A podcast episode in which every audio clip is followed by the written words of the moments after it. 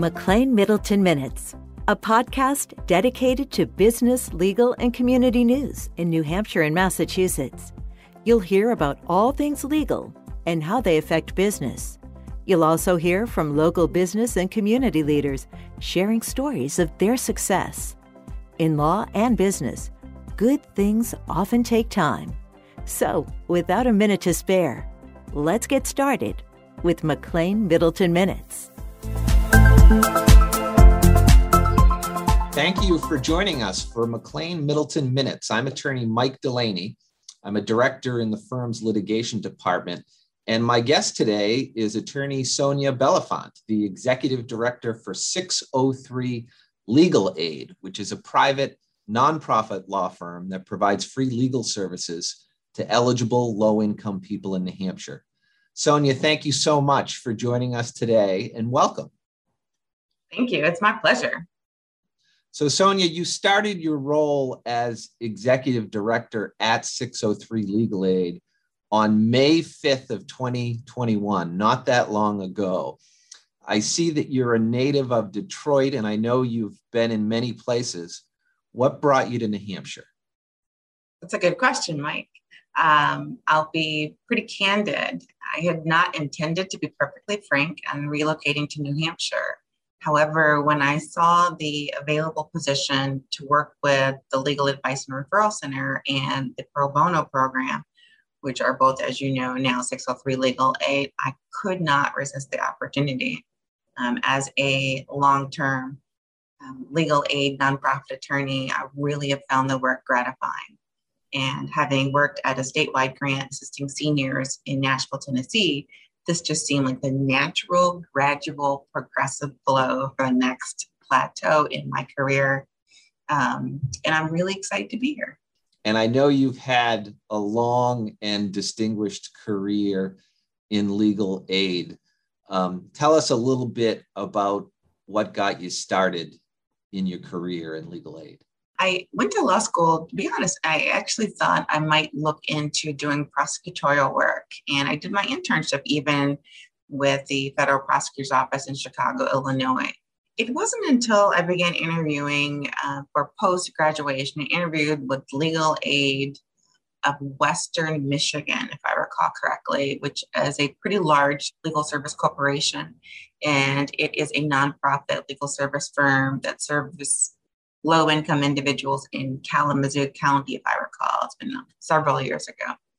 When I interviewed with them, I was ironically almost advised that I had the persona more so of a corporate counsel than I did of a nonprofit attorney.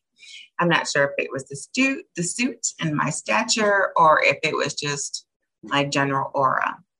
Essentially, however, having found out the objective and the goals of legal service entities, my interest has piqued for several reasons. The first is that um, myself, my siblings, my mom could easily have been on the other side of a legal aid or legal services attorney.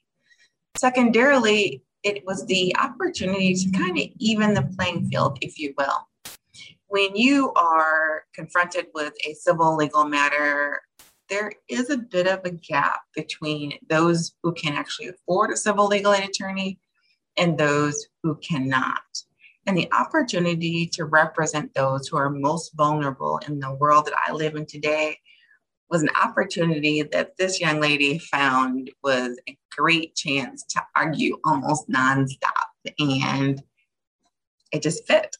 I have not looked back, with the exception of a minor deviation in my career. I think it was like a little less than two years.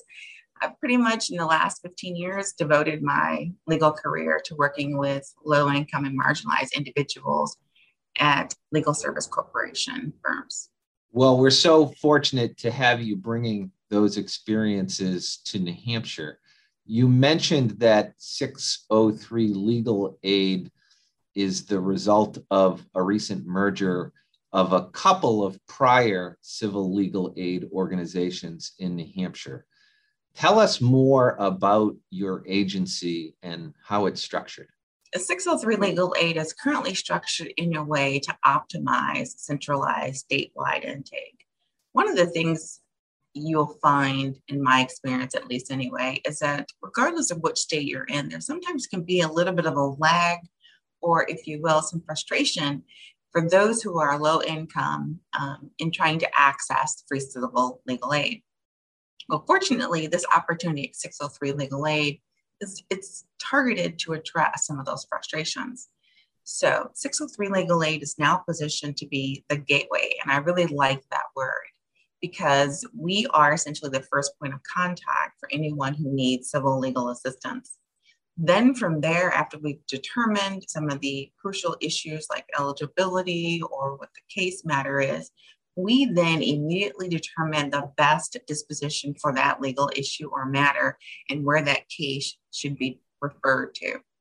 In 603 Legal Aid, we have the benefit of having some phenomenal intake staff who are well versed in many of the issues that a lot of our applicants encounter.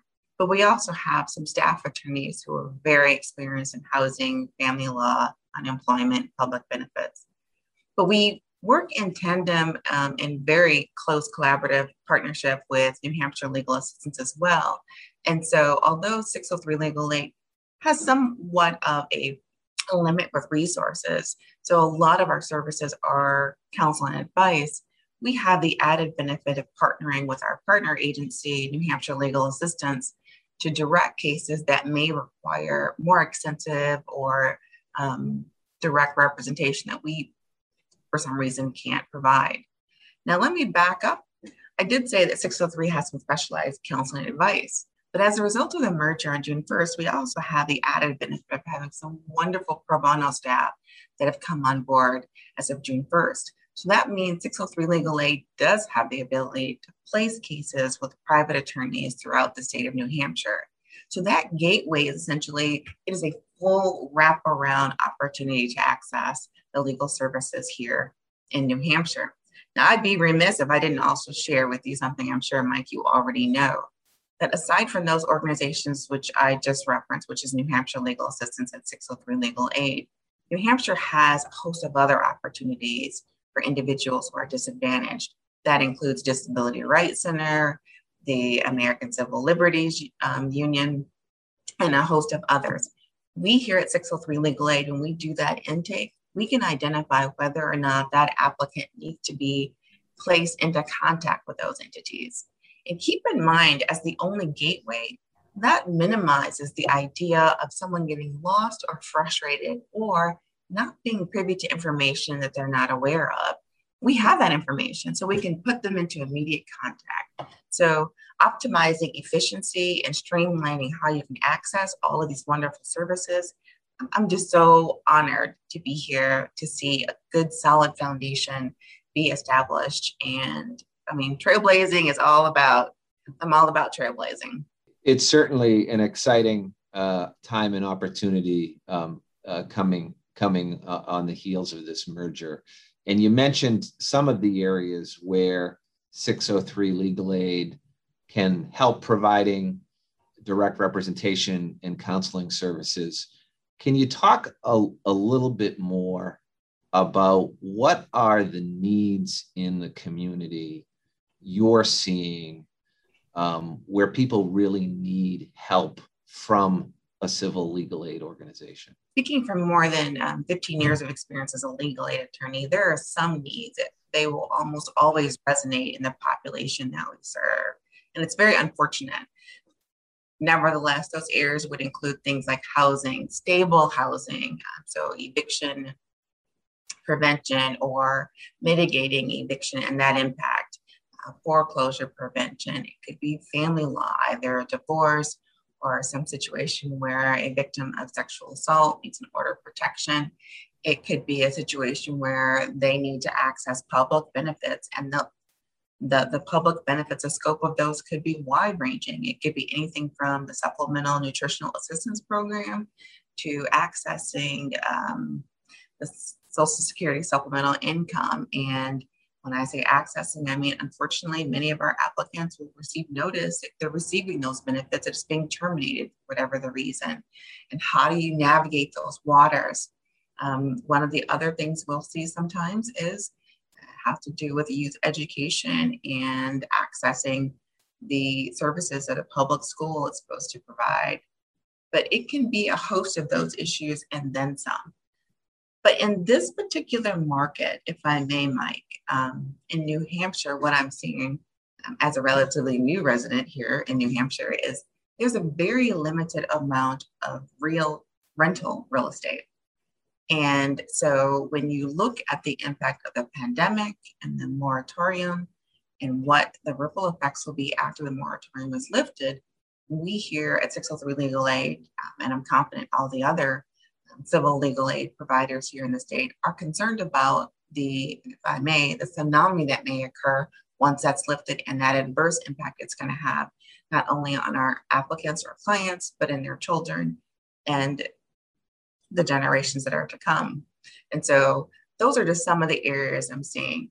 Uh, we, we often talk about fair housing that will adversely impact our clients or applicants as well.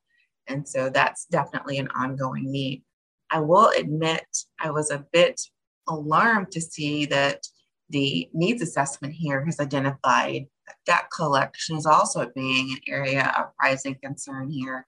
And I'm instantly, you know, switching into advocate mode and trying to determine how we can best meet that need as a result of the commission's findings and um, the judicial concerns that I've already been privy to as a result of coming on board a little less than two months ago.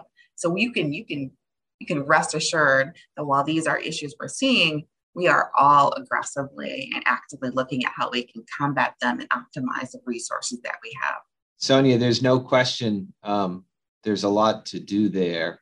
And, and I know that funding for any nonprofit organization is a challenge. Can you talk to our listeners a, a little bit about how your organization is funded and, and what the campaign um, for legal services does to support your work?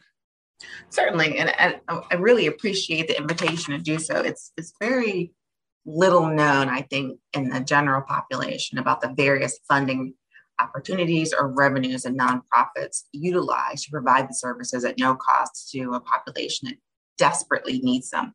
We are very fortunate in that we do receive federal funding um, in a good substantial amount. Um, unfortunately, because the population we serve is growing at an alarming rate, we have to aggressively continue looking at funding opportunities on an ongoing basis. And I am honored to say that I am part of the New Hampshire Campaign for Legal Services here in New Hampshire. And with the work that is done by the campaign staff, the New Hampshire Legal Assistance, 603 Legal Aid, and the community both from the business and the legal perspective, we're able to make sure that we can continue to do the work and focus on getting those advocacy and empowerment tools into the hands of those people who most need it. Now, those are just a few of the funders.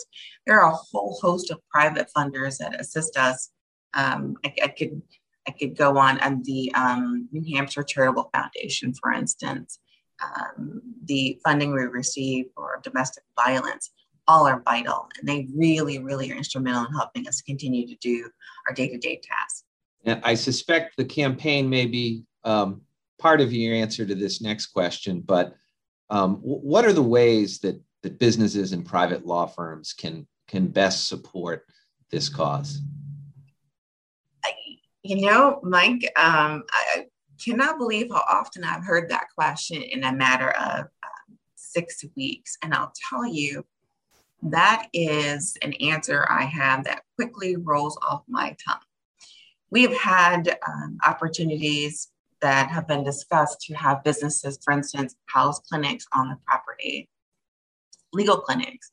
We've had opportunities to speak to businesses and private law firms about the importance of private volunteer involvement.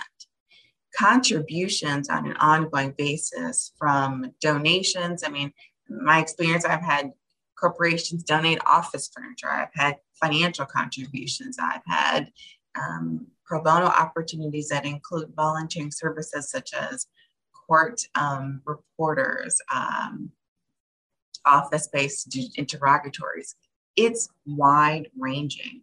You're right, though. the Campaign for Legal Services is probably one of the biggest support um, opportunities that we have here in New Hampshire. And I have to tell you, I'm incredibly impressed by the amount of work that goes into that campaign in the little bit of time I've been here. I, I don't know where they find the time.